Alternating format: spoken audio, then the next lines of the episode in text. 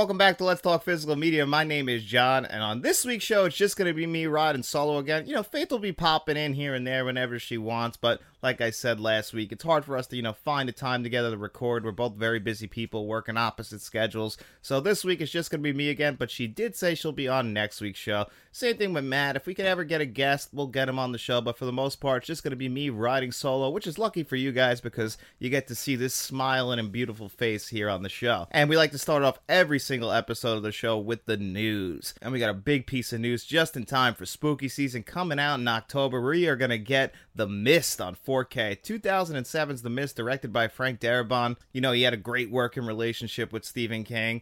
And The Mist is probably one of his most memorable films, mainly because of that ending. The ending to that film, if you haven't seen it, you're going to get your socks knocked off with that one because it is one of the most shocking endings in film history. And originally, he wanted that film to be shot in black and white. I was talking with Shamrock this week, or aka David, and he told me that originally he wanted it released in black and white, but the studio didn't want to do that, Lionsgate, so they said, all right, we'll compromise, and on the DVD release, it got a black and white edition, and that's exactly what they're going to be doing here for the 4K release. Now, the 4K release does say that it's a four disc set. I'm not too sure if we're going to get the 4K version of it in black and white and in color, or if we're just going to get the colored version in 4K. I don't think they've announced that yet. I'm hoping that we get it loaded with special features. We get it in 4K in color, 4K in black and white, and then you know we get it in just on regular Blu-ray in black and white and color on there. So I'm hoping that it's a real collector's edition like they're promoting it to be, and it could be one of the best releases of the year. I'm really excited for this one. The Mist is one of the better 2000s horror films, and like I said, that ending, it'll blow you away. So I'm really excited that we're finally going to be getting that on 4K. It really came out of nowhere. I didn't expect them to announce that this week. And speaking of horror, one of the horror films that has taken the world by storm, and I still haven't seen it yet, is Talk to Me. And that movie is going to be coming to 4K as well, and that's going to be, I believe, October 17, 2023. So I'm just going to wait to see it on that 4K release. I'll pre-order it and I'll do a review here at the channel. I've heard so many good things about this movie and the fact that a couple of YouTubers made that really gives hope to us fellow YouTubers out there to really, you know, crack that code and become success stories because these guys, they made a fantastic film. Apparently, I can't really speak on it because I haven't seen it yet, but from what I've heard and from everybody else is that this movie is fantastic. One of the best horror movies of the year, one of the scariest horror movies of the year. And from all the reviews I read and from people who have seen it that I've talked to, they've all said it's great. So I'm very much glad that that's getting a 4K release as well. You know, that's something that usually I would expect that to go just to Blu-ray because a kind of low budget horror film like that, that's usually in line with what they do is they send it to Blu-ray and then next year we'll get it on 4K so they can double dip. But I'm glad to see that it's getting a regular 4K Blu-ray release. I'm very happy about that, and I can't wait to check that one out. Like I said, heard great things. And then, like how Kino Lorber likes to usually do, they announced some upcoming scans that they're working on. Movies like Kindergarten Cop, Cujo, and Lost in Translation. They're all they all got announced for 4K releases, but no official release date. Although Cujo did get finally announced for an official release date, I believe in October of this year. So we will get that on 4K again, just in time for spooky season. But they also announced that they're working on a brand new scan of Sneakers from 1992 starring Robert Redford, Dan Aykroyd, River Phoenix, Sidney Poitier, and Ben Kingsley. A stack cast, one of the best early 90s movies. This movie's just a lot of fun, and they're working on a brand new 4K scan of that, which is great because then I can retire my old Blu-ray that I have, which isn't a bad Blu-ray, but I'm really excited to see that on 4K. Kino Lorber, like I said, they love to preserve older films, give them new scans. Like they're the ones who did Out of Sight on 4K. That's a movie that easily could have been forgotten from the late 90s. Even though it's a Steven Soderbergh film, people don't really talk about that movie. Even though it stars again George Clooney and J Lo, that movie should be bigger than it is because A, it's a fantastic film, it's a Soderbergh film, and B, it also ties in into Jackie Brown because Ray Nicolette is in it, who's played by Michael Keaton and Jackie Brown, same characters, so they have some overlap there, and that's really cool. You know, you don't get that much in the 90s where we get some, uh, I guess it's kind of a connected universe, but it's just the one character. But still, really awesome we got that in there. So I love that Kino Lorber is doing these transfers. I just wish we got some dates on when they were coming. Like they kind of just announced that they're working on the transfers. It's the same thing with the Hitcher, but I do get a little bit of updates on the Hitcher, and I heard that that's finally fully completed. I can't wait for that 4K. It's just they're going through right now quality control. So I don't think we're going to be getting that at the end of this year, but we should get the Hitcher on 4K uh, early next year if I had my best guess. Even if it's just going through quality control now, you got to print the discs and all that stuff. So I don't think we'll be getting that in time for spooky season, which is probably when they wanted it to get out. But either way, or at least we're getting that movie on 4K because that's another classic film that deserves a 4K upgrade. I'm really looking forward to that. And that's really it as far as new announcements for 4K coming. You know, you get some rumors, but nothing that's official. And actually, coming up this week, it's a very slow week. No new 4K releases. Uh, well, there is some, but nothing that I'm going to be picking up. I mean, Roman Holiday is coming to 4K. I'm sure some people are excited about that. I didn't pick that one up. I'm only going to be reviewing Vacation on 4K this week, and I'm also going to have a review for Paris, Texas from the Criterion Collection, which I think is one of the. It's actually a top 10 favorite film of mine of all time. And I figured since it's a slow week, We'll talk about that here on the channel. And there's a couple new releases coming to theaters. You got Blue Beetle and Strays coming out this week also. So even though August has been pretty slow at the box office, you know, Barbenheimer is still destroying everything else in its wake, and Blue Beetle is only getting projected to make about $30 million opening weekend, which really isn't good for another DC film, which has just had a horrible year at the box office between The Flash and Black Adam. And it looks like this movie is being projected to do about the same. My hope is, though, Blue Beetle is a better film than those movies, which it has the potential to be. I remember James Gunn was definitely hyping this one up, saying that this is the first film in his new DCEU, but apparently he's kind of pulled back on that, which makes me a little bit nervous, but I'm still going to check out Blue Beetle. I'll give you guys a review of that. Strays, I'm really excited about. We don't get many studio comedies anymore, and the fact we're getting this one released in theaters, I know he's doing voice work. I know Will Ferrell's doing voice work in it. Jamie Foxx is doing voice work in it, and if you're a dog lover, this one looks like it's right up your alley. I'm looking forward to this one as well. As somebody who owns two dogs, and I love my dogs, we always play around with what they're thinking. You know, dogs are funny animals, man. They get freaked out anytime somebody walks by the house. They got to destroy everything just because, you know, somebody walked by their house with another dog, and they just get really excited to see other dogs out in the world. And it looks like this movie is diving into that, so I'm pretty pumped for it. Should be funny. Will Ferrell really surprised me with his comedy as far as in Barbie, even though I think that he was actually, his character was probably one of the weaker characters in Barbie. It still felt like old Will Ferrell, old funny Will Ferrell. I felt like we. I drive I drive, I drive a Dodge Stratus. We've kind of been losing that over the last few years. Will Ferrell, I think, is one of the funniest people ever. I loved him on SNL. All the movies he put out in the early 2000s. Actually, I'm wearing a Will Ferrell shirt right now. This is from the other guys. And I actually think that might be his best movie overall. It might not be his best performance, but I quote the other guys all the time. We honor the flag, and you crap on it when you don't shoot your gun in the office. Soda pop big fresh can of soda pop. They do not care. Hey, how you doing? What are you doing here? Are you here for the bath mats? And plus, it's got Michael Keaton in it, and you guys know how I feel about Michael Keaton. The guy's a god, and he's one of the most underrated actors ever. Plus, he's Batman. So we actually got a good amount of questions this week and some related right to 4Ks, and we're going to dive into those questions right now. And this one is from Stuart George, and Stuart George actually has his own YouTube channel you guys should check out. He does unboxings over there and reviews, so check him out. He does good work. I really am enjoying what he's doing, and he's been a long-time supporter of this channel, so he asked us a question, and we're going to start off with his question this week, and he asked, any tips for collectors running out of storage space for physical media? P.S. Don't say don't buy no more. No, I would never recommend, Stuart, that you don't buy more. You should always be buying movies and supporting physical media. I'm not against that, unless you don't have the money, and then I completely understand. Save your money, you know, the physical media will always be there unless it goes out of print, which is something that us physical collectors have to always, always worry about. And especially if you're a fan of slipcovers, because if stuff only gets it in its initial run, you kind of got to grab it then, and you can't wait for the sale because the sale might not have those slipcovers on it. So it's a real rock and a hard place for us collectors. You guys know it. We've all been down that path before. very unfortunate, but it's the way it goes. It's the name of the game. But if you're trying to save space, and actually this is funny because I literally just went through this.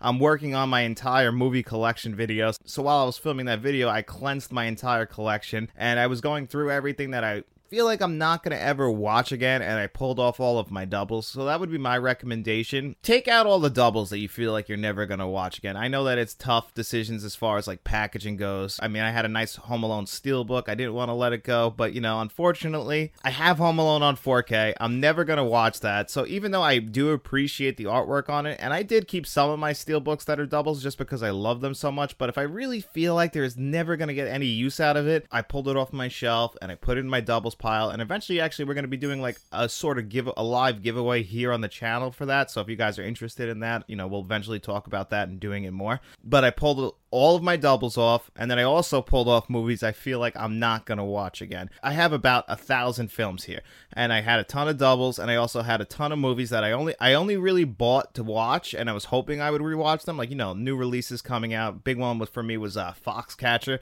I bought that movie just in time for the Oscars that year because I believe it got nominated for Best Picture, and I think Steve Carell got nominated for Best Actor. So I wanted to check that movie out before the Oscars. So I bought it on Blu-ray. And I just absolutely hated the movie. But it's been in my collection ever since then. So I decided, you know what? I'm never going to go back to this movie. So I pulled that one off. And I did the same thing with a bunch of movies in my collection that I feel like I'm never going to go back to. They're just really sitting there collecting dust. They serve no purpose in my collection. So I decided, you know what? I'm going to take this out. That'll go into the giveaways. I don't really need to hold on to this because they don't really serve any purpose here on my shelf because I'm not going to go back to them. Now, of course, when you have these many movies, the chances of you rewatching every single one of them again are slim to none. I don't think any of us have that much time. You know, there's hundreds of thousands of hours, I'm sure, on the shelf here just because of all the extras and everything like that. You know, especially if we if you're working and you have a full-time job, you know, you really probably can only fit in maybe one movie a day. That's what I try to go for is one movie a day. On the weekends it might get a little bit more, but if I'm editing or filming, I don't really have time to put a movie on and I'm really bad at multitasking. Like I can't have like the extras running in the background behind me while I'm editing because I have to focus on editing. But everyone else might not have that problem, so maybe you get to put a movie on in the background while you're doing all this stuff. I can't do that. I like to be fully committed and invested in something. So if I'm editing, I'm invested in editing. If I'm watching a movie, I'm invested in that film, and that's really it. It's just my bra- my brain just can't really handle that. Like I really like to have music on in the background while I'm doing stuff, but then I start getting invested in the music, and then it turns into a real problem, and I get just absolutely nothing done. But I think the best way to save space is just to be honest with yourself. I think it's always better to have quality over quantity. I feel like there's a lot of collectors out there they just want to have every single movie available to them and possibly even in different formats. And that's cool. Uh, I understand that. Maybe you want the Steelbook and the regular version on 4K, but there's no reason for that. You got to be honest. Like, when it goes on your shelf, you're only going to be using one of those discs. Now, there are exceptions, like I've said before. I have Terminator 2 on 4K in its slipcover version and in that beautiful Lionsgate Steelbook version. I'm never going to watch either of those cuts again. I usually go back and watch the Skynet edition on Blu ray, but because I'm such a Terminator fan and I love the artwork on both of them, I had to have them in my collection, but I'm never going to watch them. And that's something, with me being honest with myself, maybe I should have pulled those off and put them into my, you know, doubles pile, but I didn't but you got to be honest with yourself and with your space. You know, uh, what are you going to go back to? I feel like you should always go for the movies you're going to watch. If you don't like a movie, there's no really reason for it to be in your collection. It should your collection should be curated to you and the movies that you like. My collection for me is only really filled with movies that I like, or some movies in there that my wife likes. But for the most part, it's only movies that I'm gonna run back to. I don't feel the need to have ten thousand movies if I'm not gonna watch ten thousand movies. For me, the movies are the juice. The disc itself is really what gets me in the door. The packaging is really just a bonus. I love beautiful packaging. I love artwork. You know, I used to be sold on that when I used to go to Blockbuster back in the day. So that was a huge deal for me. But now, you know, it, as long as the disc is good, I can get over poor packaging. I'll take points off of my final score if you do if you half-ass it, but it's not something that sells me on it. I if the 4K disc is good enough, that I'm walking away happy. And as long as you include some extras, because if you just give me a bare bones package, now we have a serious problem. I just want to have the best version of the film possible on my shelf, and that's how I curate my collection personally. So, Stuart, that was a great question. Thank you so much. And I hope I helped. I hope I gave you guys some good advice how to, you know, clean up your collection as far as saving space because eventually we're all going to run out of space. I'm looking at my shelf right now. I only have two empty shelves completely right now, and the rest of them are almost full. So, eventually in the next year or two, I'm going to run out of space, and I don't know what I'm going to do. And I just cleansed the collection. So, ugh, I guess next year we're going to have some more tough decisions to make. So, again, thanks, Stuart. Let's move on to the next question. And this one is from Tell him Freddy sent you. Alien 1978 in 4K. Is it a good transfer or no? Thinking about buying it. Well, I got Alien right here on 4K, and buddy, it is a beautiful transfer. There's actually a review for this 4K and the Doctor Sleep 4K together here on the channel, but it's a very old video. It came out last year, you know, while we were still getting our footing together. You could check it out if you want like my full thoughts on it. I don't know if I had the right vocabulary yet, but hey, it's somewhere here on the channel. You can go look for it. Uh, I just rewatched this about two months ago, I watched Alien 3 for a David Fincher video, and I figured, hey, I'm in the mood. I'm going to go back and watch Alien. And this is a beautiful 4K. So it was put out by 20th Century Fox actually before the Disney merger. So we got lucky because if you guys know, Aliens is stuck in basically 4K hell because Disney bought 20th Century Fox or 20th Century Films now. So they're holding on to that. And supposedly the transfer is done for that movie, but they just refuse to release it. And that's just a rumor. It's like the same thing with Fight Club. But I have it here and I got a really nice slipcover on it. I really like this. If you, I don't know if you could tell on camera, it's like a lenticular slipcover as far as like in the alien font, and even on the side, it's got that. You go underneath, you get the same box work, get the same box art. It's a two disc set, so you get it on Blu ray and in 4K. Plenty of extras. I also like how on the Blu ray, they kind of, instead of using blue, they use green. Really nice little touch there to really make it feel a little bit more special. But as far as the 4K quality goes, it's fantastic. You know, most of this movie takes place in very dimly lit areas, the dark ship, the dirty, gritty ship. It looks perfect in 4K. The alien monster looks great with all its shit dripping out of its teeth. Looks amazing in 4K. I also thought it was a pretty big jump from the previous Alien Blu-ray, which I have somewhere in the collection over here because I have an entire Alien set uh, what did they call that? The quad. They called it something like the Quadrilogy or something like that, where it's the first four films on Blu-ray. I only chose to upgrade Alien to 4K mainly because we don't have any of the others on 4K. I think maybe Alien Covenant, but I could be wrong about that. I know Prometheus isn't on 4K. I do have that on Blu-ray around here somewhere too. But for me, I think Alien is still the best film in the Alien franchise. I mean, people love Aliens more, and I get that. I'm a big Jim Cameron guy, but I still prefer the original Alien done by Ridley Scott, and mainly because of the beautiful set design and the tension. Alien is a horror film. You know, it's really just a monster hunting. That's it. Once we get to aliens, it's a ton of them. You know, it turns into more of an action movie, whereas this one is a sci fi horror movie. And it really sets up Ridley so well. We don't even realize that she is the lead in this movie until about halfway through. At first, we think it's Tom Skerritt. Like, they really set him up to be the lead in this film. But, you know, we know what happens to him throughout the film, and then it really just ends up with Ripley by the end. Ripley, the cat, and the alien.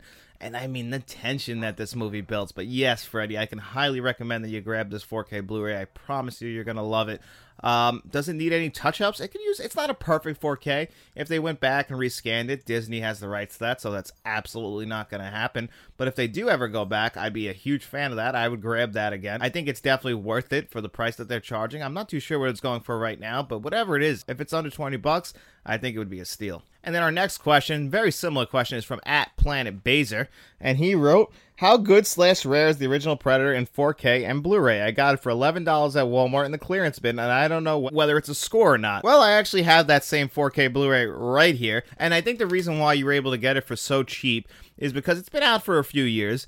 And also, there's a rumor going around that Prey is going to be coming to 4K. Prey is the most recent Predator film, and there was this 4K came out along with a nice uh, I don't remember how many films it was, 4K collection, and that's really cheap right now as well, where you can get all the movies on 4K. Now, I only have Predator on 4K, and then I have the rest of them in this Blu ray set. I'm not a big fan of the rest of the sequels. I also have the Predator on 4K that Matt gave me on Steelbook. Um, I just always felt like Predator is one of the best sci fi action movies of all time. Predator 2 is a huge step down. It's got its moments, Predators is pretty enjoyable. The Predator is god awful, and Prey is actually really good and is the second best film in the franchise by far. You know, it's a pretty big gap between first and second, but I think Prey actually closes that gap pretty well. And I think eventually, and the rumor is we're going to get that on 4K, so I think we'll get a brand new collection with all the films in it. And I don't know if they're going to be working on a new scan of Predator, so maybe that's why it's a little bit cheaper, but maybe they just adjusted the price because it's been out for a couple years. The rumor is Prey's coming to 4K. We'll probably get a brand new collection on 4K, and that's why the prices have been going down for that. But if the scan itself that's in this Predator 4K is gorgeous. Now, the previous Blu ray, which again I have right here, is awful. It's a terrible Blu-ray. It's one of the worst Blu-rays out there. The 4K fixes almost all of its issues. The 4K itself, not the best 4K ever, but it's a really, really, really damn good 4K. And $11 is honestly a steal for it. I think I spent like $23 when I bought this on 4K, and I was ecstatic about it. It really does just clean everything up. The resolution increases so much. It turns into a beautiful looking film, and that's a surprise because the previous Blu ray was pretty damn ugly. I don't remember what it would look like on DVD, but I know I had the DVD. But the Blu ray, which I watched a bunch of times, was pretty bad, and you don't even realize how bad it is until you watch it on 4K, and that 4K just cleans up that Blu-ray just so much. It's definitely the definitive edition of Predator, so I could, I'm really happy that you were able to grab that for so cheap.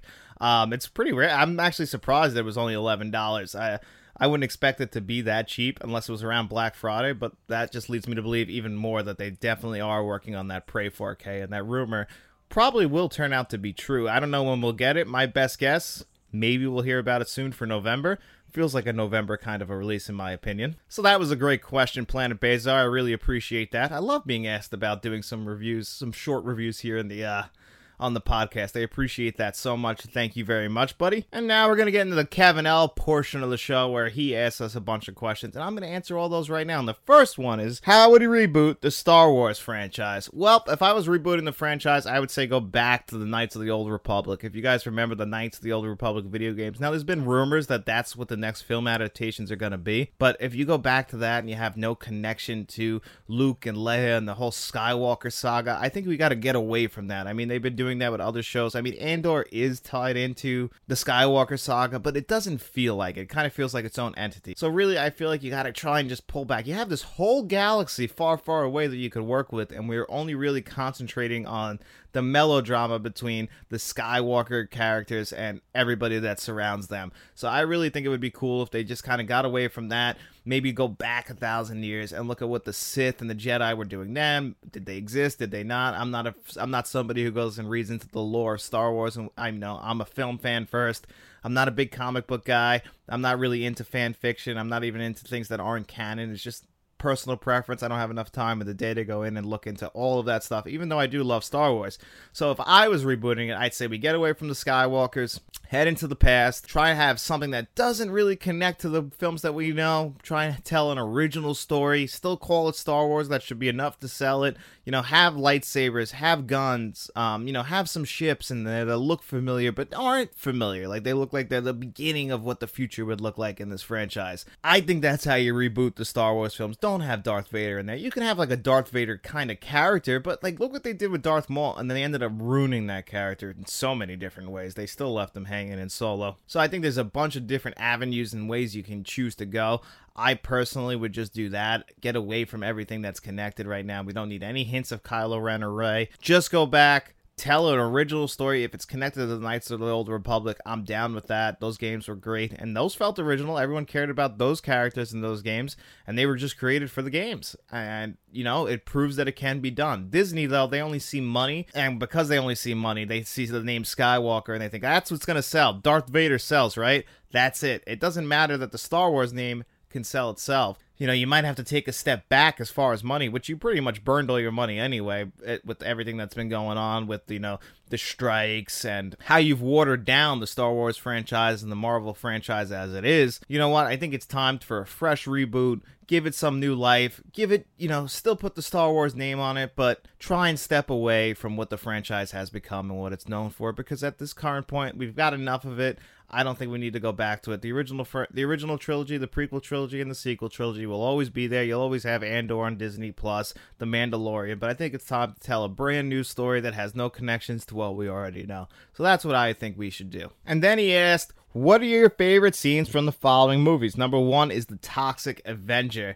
Uh, my favorite scene from the Toxic Avenger. It's a really quick scene. I probably can't even get a clip for it. But he's like wearing the merchandise for the Toxic Avenger. So if you've seen the Toxic Avenger, it's a Troma movie. So it's very, very low budget, very gory, very gritty, very over the top funny a little bit ridiculous, but I absolutely love the Toxic Avenger movie. They're all coming to 4K, by the way, August 29th. I'm still trying to get those, but I can't swing the money right now. I would love to review all of them. I'm a big fan of the first Toxic Avenger, especially. You know, it's very tongue in cheek, very meta. So when he gets turned into the Toxic Avenger, first of all, I switch actors, but you know, he just becomes this vigilante, like fighting crime. And then at one point, people are starting to love him. And, you know, he's just like posing with the American flag and he's got a Toxic Avenger hat on. I, I just crack up every time I see that. It's just such a quick paced moment that if you blink and you'll miss it, but it's still fantastic. I love that moment. Uh, number two, he asked, what about Saw 3? Um, I don't even remember what Saw. So I remember Saw one Saw two. Saw three takes place, if I remember correctly, at the same time as Saw four, and I believe that's the one where Amanda's in the room with Jigsaw. I think he has to get brain surgery at the same time. Yeah. So basically, she's in there with him, and the other guy who will find out at the very this is a spoiler at the very end is married to the girl who's doing the brain surgery on him. So there's a big connection there. But I actually just love the end of this movie when we get that big reveal that the husband and wife are married, and that because Amanda fucked up and couldn't control herself now, this guy is going to end up killing her. So it was a really big surprise because in Saw 2, we built up Amanda as this, you know, she was in the first Saw, now she's in the second Saw as possibly the replacement for Jigsaw, but they killed her off pretty fast in 3. Uh, number 4, Ghostbusters Afterlife. Well, I'm a fucking child, so of course the best thing in Ghostbusters Afterlife was the little mini marshmallows destroying the Walmart. I thought that was hysterical. You know, they're killing each other, they're burning each other, they're making s'mores out of each other. Like, I get it. That was pretty damn stupid, but if you're asking me if I was laughing in the theater when that happened, I was. I was laughing hysterically. I thought that was. I just really thought that was so funny.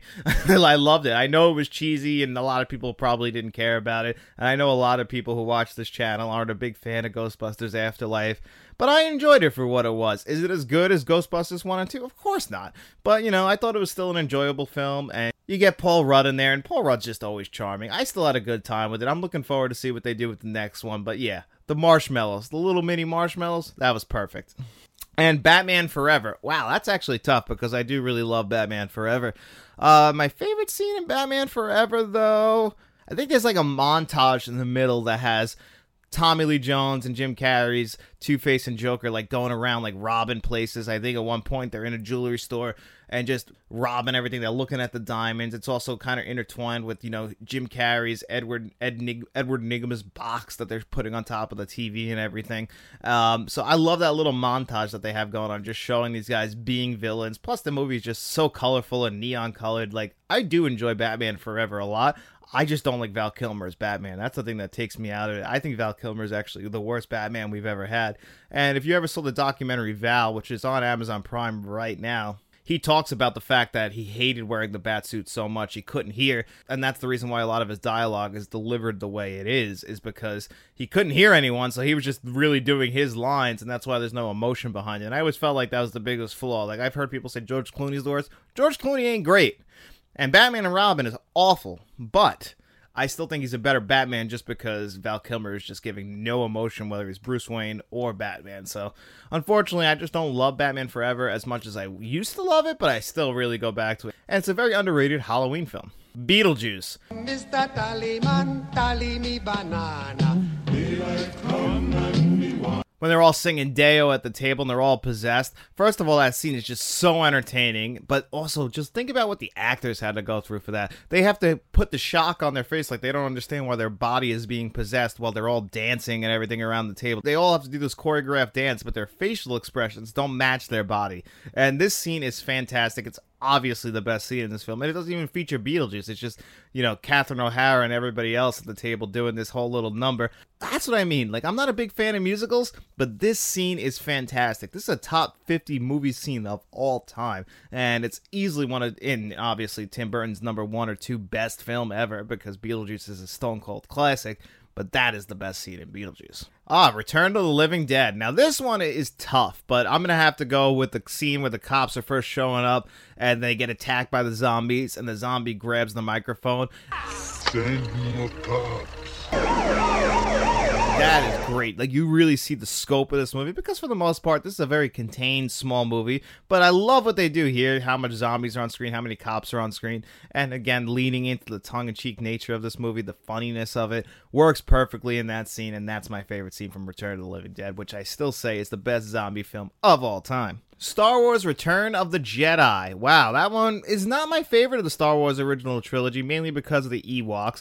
But my favorite scene in that movie is probably the whole first third of the movie when they're at Jabba's palace everything leading up to the you know the pit that what's his name falls into, um, Boba Fett and everything like that. Everything leading up to that moment is pretty much perfect. The best part of the movie. I actually wish that the whole movie was like that. I just love that now Luke has become this fully trained Jedi. We get to see him at his full strength. That's why people were, so happy when he showed back up on The Mandalorian and the Book of Boba Fett. And that's the Luke that we got in those movies. So I really absolutely love that scene. This, I mean, it's more than one scene, I think, but that whole first third of Return of the Jedi, that's my favorite part of it. And then It Chapter 2. It Chapter 2 is definitely not as good as the first It, but It Chapter 2 does have its moments. In the first third of the movie, when they're sitting at the Chinese restaurant reminiscing about everything that happened in their childhood, that leads up to, you know, the scene with the uh, the adult actors and matching up to the kid actors from the first one. You see how well the movie It Chapter 2 was cast. They didn't stick the landing, but I don't think you could stick the landing for that book.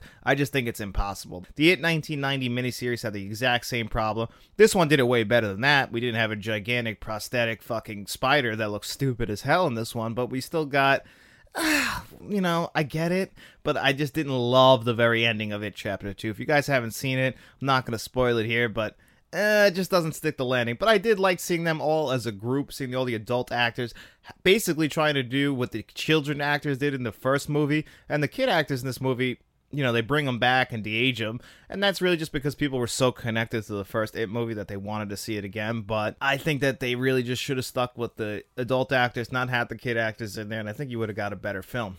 And then Drive. So Drive is actually a fantastic film. I love the score to this movie and the soundtrack to this movie. Ryan Gosling is perfect and it's this like just silent, menacing killer.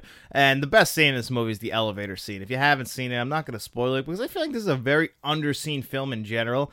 Uh, it's got a really nice Second Sight 4K Blu-ray release that I wish I had because I'm still just holding on to my old Blu-ray. But I remember people being really disappointed with this movie when it first came out because the trailers didn't match the film. They didn't know what they were going into. This is a real like neo noir dark story. Even Albert Brooks is in this movie, and he is not funny. He's scary as shit. Um, I think Bryan Cranston pops up in this one as well.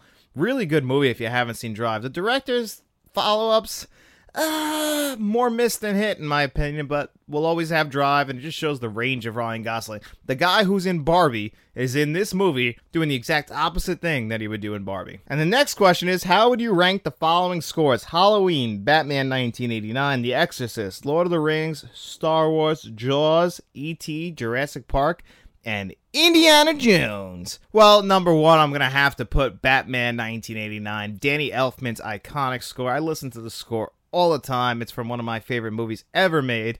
Um, I think it moves the movie along perfectly. Danny Elfman and Tim Burton had a great working relationship. It's really funny. I think the only score that Danny Elfman didn't do for him was Ed Wood, but the guy who did the score for Ed Wood sounds very much like a Danny Elfman score, so I always thought that was pretty funny. And number two is going to be John Williams' E.T. That is my favorite John Williams score.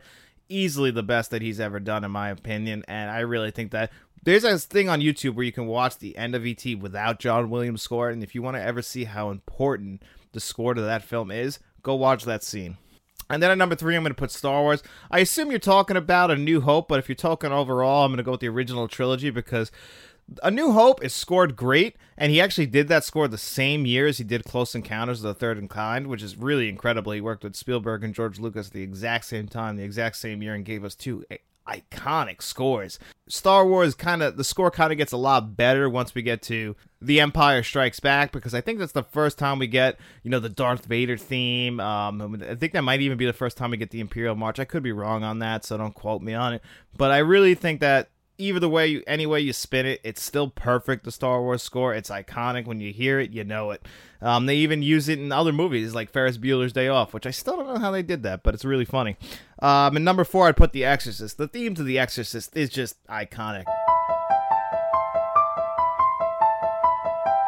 It was my ringtone for a long time. It's scary as hell. You hear it, you know it, and it really makes that movie just perfect. And we just recently lost William Friedkin, so it's really sad. R.I.P. to him. He did more than just The Exorcist. I just rewatched uh, Cruising last night, and if you haven't seen Cruising, uh, check it out. You might like it. Crazy ending, by the way, and just a good movie though. And number five, I'm gonna put Jurassic Park because I think that John Williams' best piece of music he's ever conducted is in this film. When they first see the dinosaurs and, you know, Sam Neill's hands shaking and he turns Laura Dern's head to look at it and the score's just kicking in, I mean, that will bring that'll bring tears to your eyes. You'll feel that chill up your spine. You'll have goosebumps on your arms. The hair will be raised. I mean, and that's just the score doing all the heavy lifting. Yes, the CGI is amazing. Steven Spielberg's direction is amazing, but the score is what's getting you there.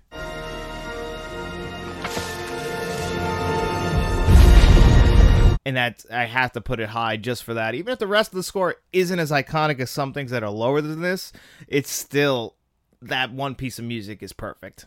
And next we got Indiana Jones.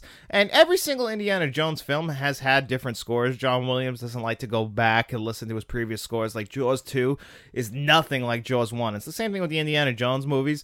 You know, you have Indiana Jones theme, but the rest of the film is scored different. So, like, The Last Crusade isn't to sound like Raiders of the Lost Ark. They sound similar, but Temple of Doom doesn't sound like any of them. So, that's why I had to put that a little bit lower, even though I do love all the scores that John Williams does for them.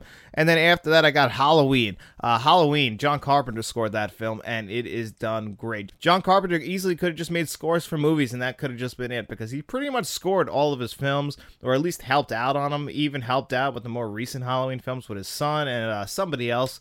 So John Williams definitely knows the thing about music, knows the thing about directing. You know, he likes to make these movies on a very low budget. Him and the guys he liked to work with, they made these movies. They all worked together, made them all work at a very low budget, and I absolutely love the Halloween score and uh, the Halloween theme. Even the Halloween score from 2017 is really good. If you haven't checked that one out, I listened to that one a lot. It's like almost like a modernized version of the original Halloween score.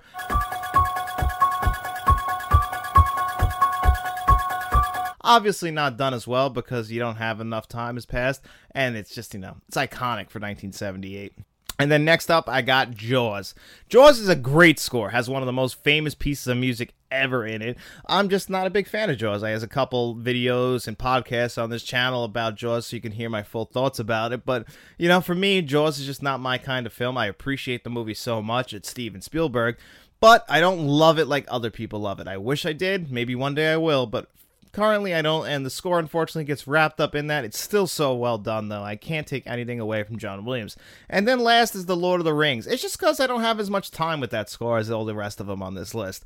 I've only listened to it like on soundtrack like once, I think, and you know, obviously it helps the movies a lot, but I've never sat down really and just listened to the score to appreciate it, so I have to put it at last just for that reason. And our last question from Kevin Elm, the last question of the week is What is your favorite movie that takes place in the following cities? Number one is Detroit, and that easily goes to Robocop.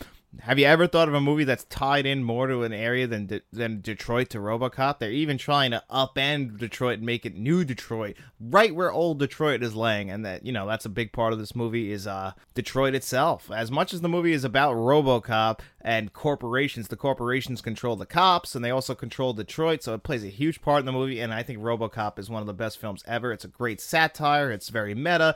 It's speaking on the world that has a message that still holds up today, and on top of that, it's a great 80s action movie, and it's just so much fun. Great performances throughout. Kurtwood Smith gives his most iconic performance, and I love Red Foreman, but still, that is his most iconic performance in this. Peter Weller is great. Everybody is great in this movie.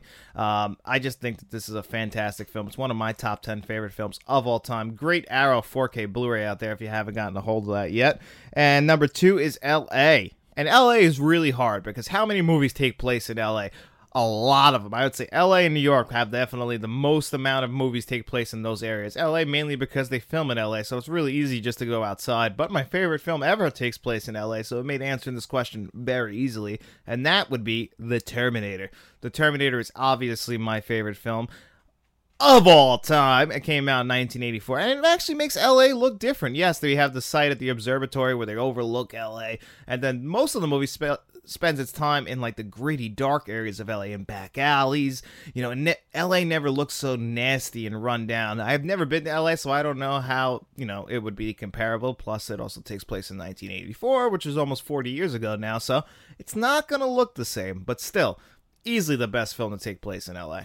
And then at number three, London. A Fish Called Wanda is what I would pick for that. If you guys haven't seen A Fish Called Wanda, this is a fantastic movie. John Cleese, Jamie Lee Curtis, and for me, Kevin Kline, who won the Academy Award for this, by the way, is fantastic. I still shout asshole the way he says it in this movie is ridiculous. Kevin Kline is one of the most underappreciated, underrated actors we've ever got. He is an Academy Award winner for this movie. He does a great job in it. But know, London, a lot of movies like it was hard not to pick movies like Skyfall but I was trying to pick a movie that takes place mostly in London. You know, you have movies that like travel to London for so like the Mission Impossible movies, all those movies that like travel the world. They might make stops in London, but I wanted to pick a movie that stayed in London and a movie that really doesn't get talked about that much anymore. And A Fish Called Wanda is one of those special movies that I'm really hoping doesn't get lost to the test of time. It's a really funny movie from the 1980s. And for Tokyo, I actually have I have two choices. So first would be Lost in Translation, 2003's Sofia Coppola directed film. Supposedly we're getting a 4K Blu-ray of that from Kino Lorber. Fingers crossed. I love this movie starring Scarlett Johansson and Bill Murray, two people just lost in the world.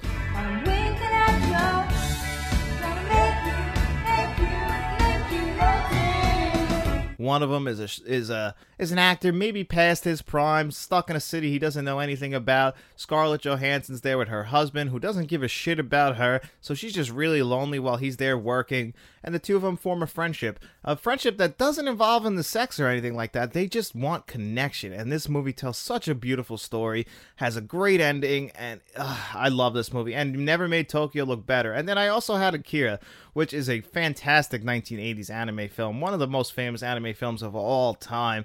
And, you know, that one's obviously dealing with New Tokyo, but still Tokyo. And I love that movie. It's still my favorite anime. It's either that or Ghost in the Shell. I go back and forth. They're both great. Probably Ghost in the Shell, if I'm being honest, though. I watch that one every year. So I'm going to go for New York. I'm going to go for Spike Lee's 1989 classic Do the Right Thing. New York has never looked hotter. Spike Lee captured this the heat of this day in New York. How everyone just can't deal with the heat as the movie just starts to bubble up to the surface and we end up at this huge climatic ending. I mean, my god, what a fantastic movie. I'm going to review this 4K on the channel at some point because Do the Right Thing is one of my favorite films ever. I mean, they painted the buildings red so this movie just looks gorgeous on your screen. The colors pop off, but again, just capturing the heat heat of New York City in the summer.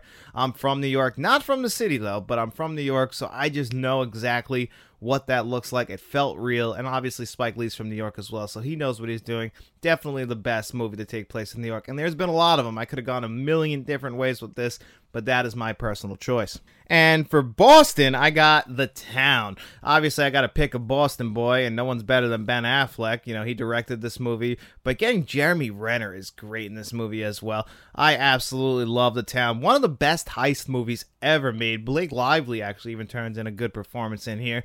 Just this movie top to bottom. It's thrilling, it's exciting. Boston never looked great. The climax takes place at Fenway Field. You can't think of a better Boston film, in my opinion. Now, I was going to go with The Verdict, and that might be a personal choice because I think The Verdict is almost a perfect film. One of the best courtroom dramas we've ever had. Paul Newman's best performance, in my opinion. But, you know, the town feels more Boston than that, in my opinion. And Chicago was tough because there's two movies I think that really uh, just capture Chicago. Now, a lot of people might pick the Blues Brothers, but for me, I'm going to pick either Thief or Candyman. Candyman is my favorite horror film of all time. It takes place in Chicago. Uh, Chicago plays a huge part of it. You know, they have the opening of this movie takes place with the camera, I guess, in a helicopter shot going over the streets of Chicago. We're seeing everything. It feels like Chicago. And, you know, the movie is, you know, it could be just a very simple tale of Bloody Mary, but it's so much more than that. It's got a deep message dealing with the city Chicago in there. So tell it's a very important film for Chicago. So for me, as much as I love Thief, that would be my number two. I'm still gonna have to put Candyman at number one. And then last but not least is Miami. Now, most people might pick Scarface here, but I'm going to go with Ace Ventura because not only is it in Miami, but it involves the Miami Dolphins and Snowflake, the dolphin for the Miami Dolphins. Ace Ventura is one of the greatest movie characters ever, played by one of my favorite actors of all time, Jim Carrey. And this is the movie that really put him on the map. He was kind of on the map with In Living Color, but this 1994, between this, The Mask, and Dumb and Dumber, he was on top of the world. He had all three of those movies come out in the same year, but Ace Ventura is a stone cold classic. I quote this movie every single day in my life. I mean, there's just so much going on in this film, and it, it feels like a Miami movie. The Miami police cars. You get Sean Young in here as the chief of police. Uh, and, you know, obviously you get Dan Marino, the most famous Miami Dolphin of all time. Can you think of a more Miami movie than this? And plus, again, Snowflake. That's not Snowflake. That's not Snowflake. So that would be my choice for that. Anyway, guys, I want to thank you all who sent in questions this week. I really do appreciate it. If you want to send in some questions for next week, please make sure you leave those in the comment section below, or you can wait for the post on Wednesday and I'll ask for your questions there. And while you guys are down in that comment section, don't forget to like this video and subscribe to the channel. And if you're listening to this on all podcast services, please make sure you give us a five star rating, especially if you're on Apple Podcasts, so that they can keep pushing this. We would really appreciate that. And if you're listening to this also on podcast, make sure you head over to YouTube and subscribe to us there, and vice versa. And I just want to thank you guys all so much for being a supporter and a fan of Let's Talk. We really, really appreciate that here. Thank you guys all so much. I hope you guys enjoy the rest of your weekend, the rest of your day. And after you're done doing all that, I want you guys to get out in the streets and tell your friends about us. We'll be seeing you around.